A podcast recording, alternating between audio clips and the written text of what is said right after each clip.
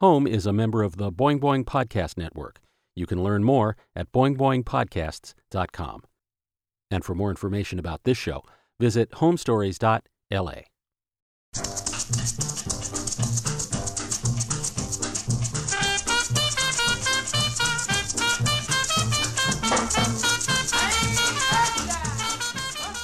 the way she was in the house was diametrically different to how she was outside of the house.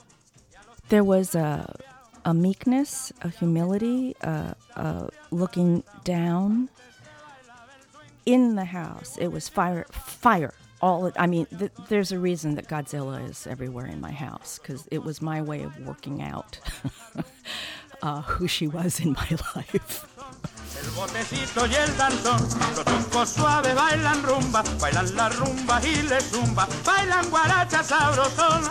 El botecito y el danzón, This is Home Stories from LA. I'm Bill Barol. My name is Rose Portillo, Portillo. Uh, I am a Los Angeles native. Um, I was born into the house that uh, we are sitting in right now. Uh, I'm an artist. I'm a theater artist primarily, and uh, and also a, a visual artist, primarily installation, Day of the Dead installations, and mosaic. Rose is underselling her many talents a little bit there. She is, first of all, an actress. Among her long list of credits is the key role of Della in the original LA production of Luis Valdez's Zoot Suit, a part she repeated on Broadway and in the film. She's a founder of Young Theater Works in Pasadena, also a writer, and a teacher, and an accomplished visual artist. In her home neighborhood of Silver Lake, in the northeast corner of LA, and well beyond, she's known for her annual Dia de los Muertos party, a sprawling celebration of life and death that spills beyond the vibrantly colorful walls of her art filled house on a triangular plot on a hill. The house isn't big, especially considering that Rose shares it with her husband Roger Bowers two dogs, two birds, and a cat, but it looms large in Rose's story and her family's. It's been the setting for a multi generational tale of ascension, assimilation, and culture clash, and a central player in the truce Rose has managed to negotiate with the complicated spirit of her formidable grandmother. My grandfather came from Ysleta, Texas, uh, which is just, it's now El Paso, Texas, uh, border town, and a Native American pueblo. And um, he came looking for work because it, it was pretty dry in Ysleta in the 20s. At the same time that my grandmother was running from the second wave of the Mexican Revolution with her mother. My grandfather wound up working in the studios. He heard that there was work out here, and the 20s is when it was just starting to happen. So um, they both found themselves in Lincoln Heights. Rose's father was born there in Lincoln Heights. He went to Cathedral High, joined the Marines, decided to go to medical school. He met a girl whose family was also from Ysleta on a blind date, and they got married in 1953. The two couples, Rose's parents and grandparents, were living together in a railroad house, and now there was a baby on the way. Time to move out and up. boogie. Boogie. Boogie. Boogie. They had friends in Silver Lake, and there was a house for sale across the street. that was particularly enticing because the area, as it still is, but at that time, um, there were industry folk in the, in the area, lawyers, and doctors. So it was a way to be where my father should be, right? And, and to start moving up in the world. Um, so they were able to buy the house and uh, shortly after, um, I came knocking. So for my first seven years, uh, we were all together in this house. I asked Rose about her earliest memories of the house. For the most part, they have a sort of genteel tranquility about them. There was a patio, and embedded in the cement was a swing set with a, a little slide. Um, so I spent hours because uh, I was an only child for eight years. So the swing set, the trees, hearing the birds, the living room uh, was always green, a soft green. The couch was green, the rug was green, the accoutrements were green, the curtains were green. When it comes to her grandmother, though, Mercedes Mendoza Portillo, the memories get a little less tranquil. Shouting and yelling and throwing things at my grandfather. It's taken Rose years, she says, a good part of her adult life, to untangle why her grandmother, who was such an important part of her life as a girl, why her grandmother was the way she was. Like a lot of these stories, this one starts way back. In 1915, in Mazatlan. It, it, it's scary uh, down there. Her, fa- her father was a jeweler. Um, they had to hide the gold. She would, ta- as a little girl, take him his lunch, and underneath the lunch was the gold that he would use to make the jewelry. And they would send her because it was safer. And um, their mom said, my great grandmother said, enough of this. It's enough. So they took the train uh, and got to the border in Arizona. And then my grandmother crossed alone and got to Los Angeles and got a job. Uh, we have always said in the family she was a seamstress. She worked in a sweatshop and um, made enough money to get the rest of the family across. Uh, small family. Um, her father never came. Rose only remembers her grandmother talking about the trip to the north one time. Once. I was started to ask questions. I'm middle school age, and I I want to know sh- stuff. And uh, my my dad just kind of sat there, and my grandmother had a couple of drinks in her, and he said, "Ask her. She might tell you. Ask her." And the only thing I got out of her, other than you know taking the gold to her father, was um, the train ride, and seeing the bodies dangling from the trees. And suddenly I went, well, that'll have an effect on you, won't it? You're coming across, you're not quite 15, and you're figuring it out all by yourself. And who do I trust and who do I not trust, and how do I get a job? And I'm sure that she had some contacts, you know, but nonetheless, you're a little girl. Now, as an adult, Rose can see how very torn her grandmother was between two worlds, and between the past that she had, in some senses, endured, and the vision of a future she held so tightly for her children and her grandchildren.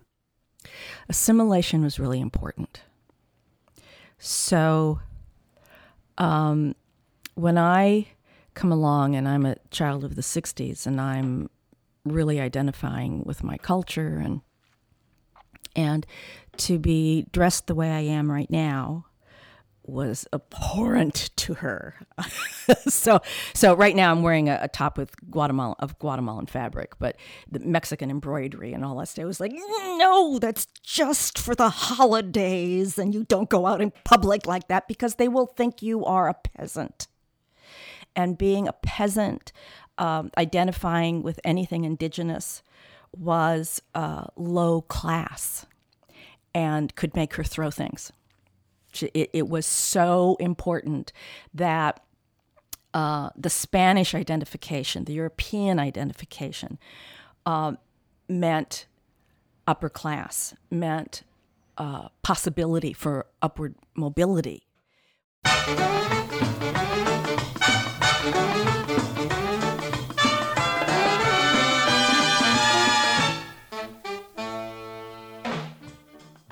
And so the house, as aspirational as it was, it was no accident that it was painted and furnished in that calming European style, those muted pale greens.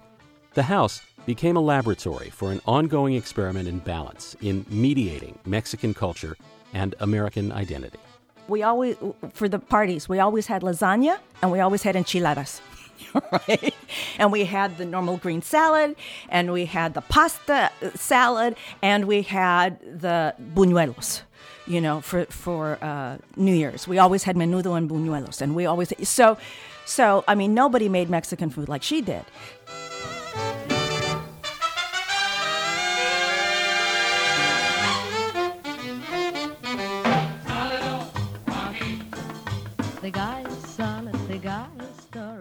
In the house, at least, Mercedes could exercise some measure of control over that process, that dance between isolation and assimilation. Outside its walls, though, in the larger world of the North, it wasn't always so easy. Here she is in, in this neighborhood with particular aspirations for the neighborhood and the people in her house and how she wants them perceived, right? So, directly across the street was one of her best friends that she met when she first came, and, and they worked together in the same sweatshop for a while. And uh, and they would fight and argue and be friends and, and go to the big parties and you know get all dressed up with their minks and their formals and stuff like that. Um, but the other part of her, which which was this Mexican immigrant that had to run from a revolution and um, is wearing her house dress and sweeping the leaves in front of her house, and what that must have felt like to get a look from someone driving through the neighborhood or walking through the neighborhood and assuming that she's the housekeeper and not the owner. And that dichotomy, you know. Now, Rose does have pleasant memories of her grandmother, at least one that she was willing to share with me. When Rose was about four, Mercedes began staying home and watching her during the days. Every now and then, I'd go, she'd come downstairs, and everybody was gone, and I could hear noise in the kitchen, and it was a particular sound. And sure enough, I'd go in and look, and she'd be making, she'd be dressed. Um, she always wore black, so she'd be in a black dress, because otherwise she would be in her robe or her house dress. If she was in the kitchen, all dressed, and I'd hear the knife, she would be making chicken sandwiches. And that meant my little legs were going to fall off keeping up with her. And we'd walk down, she didn't drive, and we'd take the bus on uh, Angus and Armstrong, and we'd go downtown to one of the to the Million Dollar, and we would see the variety show and then see the Mexican movies on the big screen.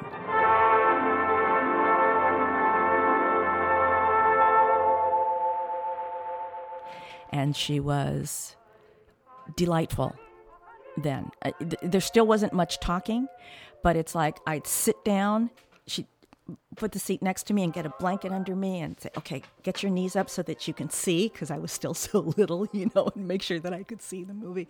So, so in that way, I, you know, hence my love for Cantinflas and Maria Felix and all, all those great stars and, and uh, that appreciation for, um, the beauty of that. Plus the variety shows and that talent and the the music and the color and all of that that stuff. I mean i was destined to be a theater artist with that.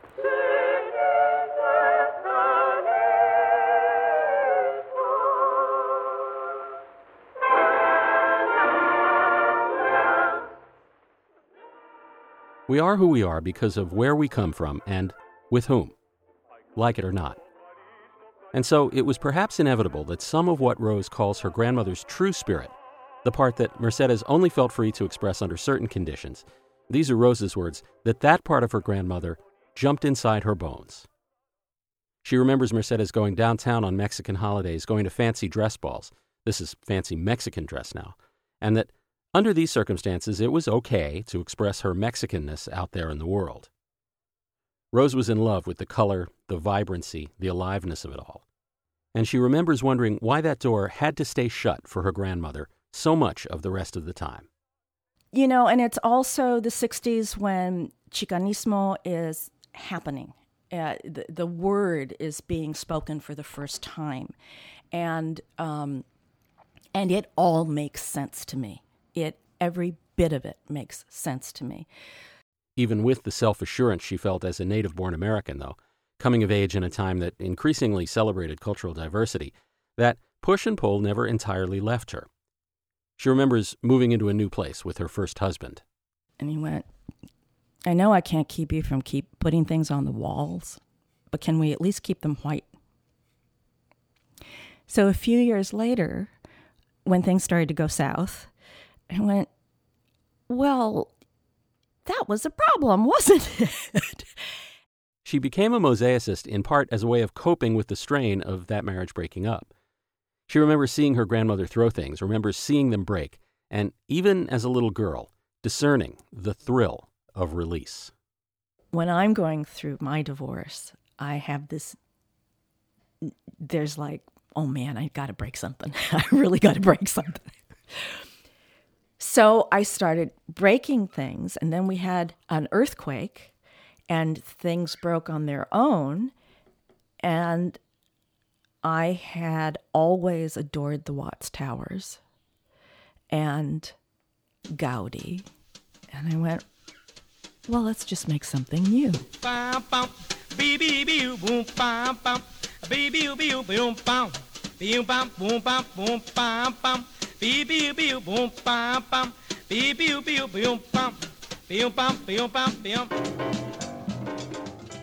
Now, all of this is, in a way, preamble to what happened next. Rose remarried to Roger, and life went on. Rose's grandmother, Mercedes, had some health issues. She went into the hospital and then into a convalescent facility, and she died suddenly one morning in 1992. In 1996, without warning, Rose and Roger's landlord announced that he needed their apartment back.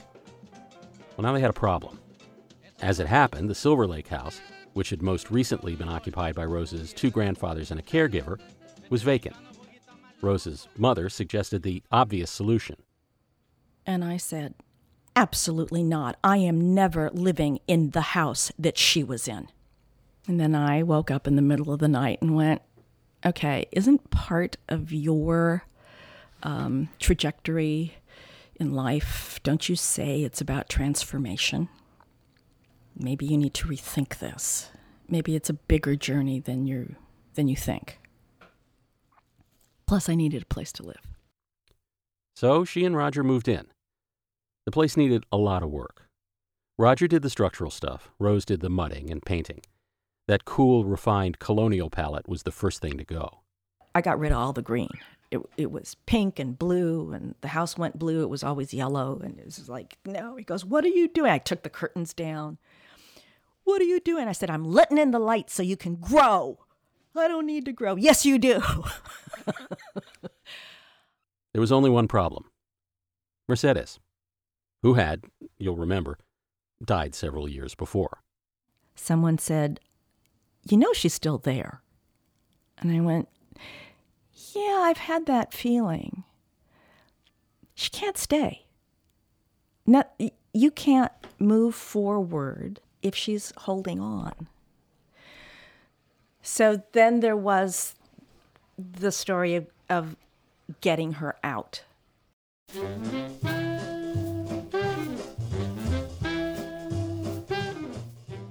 So, how do you get a dead woman out of your house?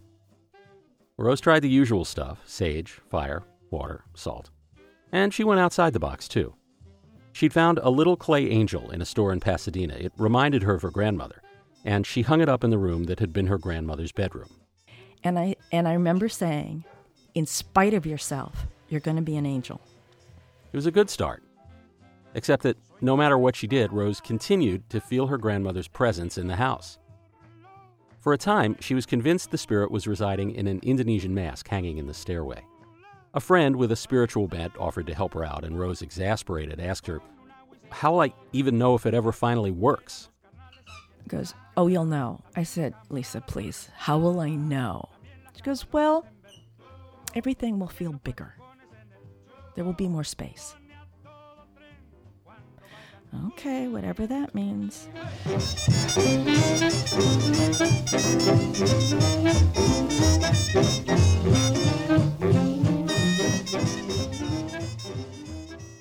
So I uh, take the mask down, I take it outside, I, I do a ritual all around the house, I go through all the rooms of the house. I'm like, okay, we're good. I go to sleep, I wake up in the morning. Damn it, everything's the same. Nothing feels different. So we're still working on the house. I remember I'm in my overalls, I got a hammer in my hand. I go, it'll come to me, it'll come to me. Where the hell are you hiding? Where the hell are you hiding? And then I get the vision in my head. And I go upstairs and I go into the studio and I look up in the angel. Of course, you're in the angel. So I take that angel, it's clay, right? So I step outside in the street and I throw it down. And it doesn't break.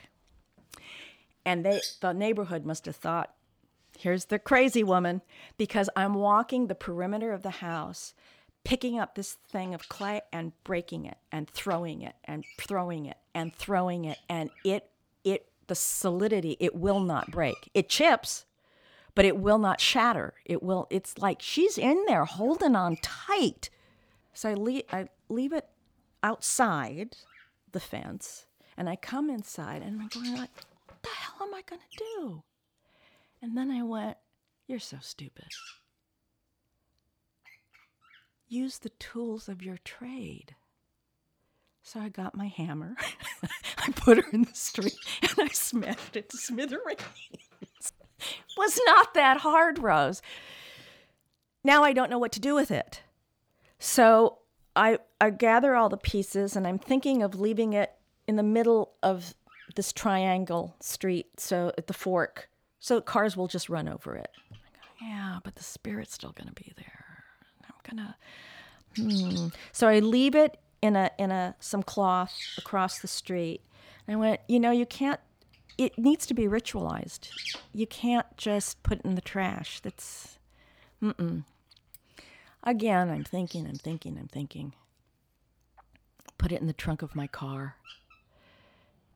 Think, well, she needs to go to the cemetery. Now, it happens that I'm teaching uh, a writing program at a continuation high school in East LA, and I drive by the cemetery where her casket is every day. So I'm like, okay. Now, I don't I'm not a person who visits graves. So I don't know where she is. I just know she's there. I have maybe once or twice looked for my family, can't find them. Okay. So, so I park the car. I'm not even going to do a sir. I'm going inside to the office. This is the name. This is the date. Find me the headstone.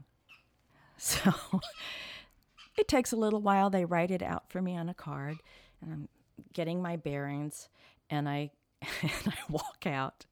I had parked in front of the tomb, right in front. So I take it out. I go, okay, okay. When was she happiest?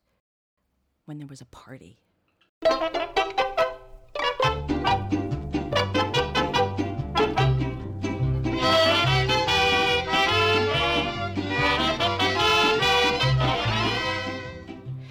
Go to my car. Don't ask me why. I have confetti in my car and I have some balloons. So, yeah. So I, I sprinkle the little angel all around the perimeter. I put confetti all around the perimeter. I do a little blow up a balloon, and I just went, This is where you stay. Until you know how to come and go, this is where you stay. And I know you're afraid, but I can't help you anymore. I'm living, you're not. And I don't know why, but there are people who love you, who were waiting for you, who will help you. Go find them. It's their turn. Bye bye. And when she got back to the house? Huge. It just felt huge. It felt expansive.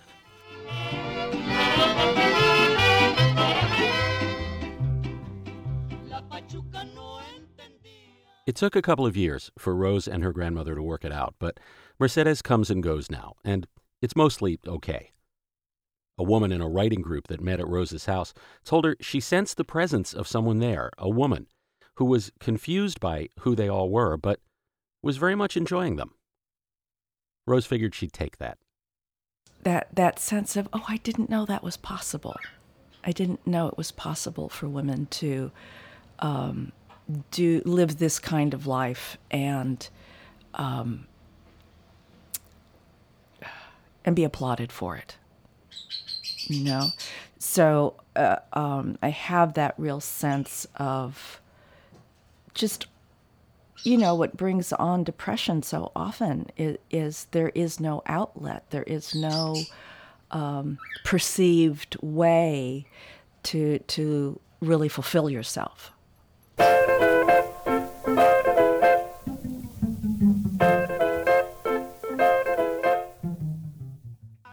Which brings us back to Rose's annual Day of the Dead party. Every year in early November, the house is filled to the rafters. It overflows with old friends and new ones, pictures and stories. The living and the dead. Figuring out how to get along. So there's something about Mexican culture that, that is more fluid and incorporates death as part of life. Uh, and there's a continuum. And it is such a, an embracing celebration. It, it is such a acknowledgement of our foibles. Rose loves the holiday, she says, because it's a chance to celebrate everything that's gone into making us us, foibles and all. And to to be able to talk about what we don't talk about enough, which is the people who shaped us and the people who matter. Let's talk about them. Let's look uh, at them. Let's not hide um, what has shaped us because good or bad it's shaped us so let's let's talk about that and for rose it's an annual opportunity to put out the welcome mat for mercedes in the house that was once hers i'm uh, cautious i'm a little wary of her still i think with good reason um, so I right now I I still really try and go Day of the Dead, come on over. and and now and you know, you can hang out for a few days, but go. So I'm pretty deliberate about um, her leaving and uh, when the invitation is made for her to come. You really you can continue to heal and have a relationship through death. And I think there are certain things that um, life gets in the way of.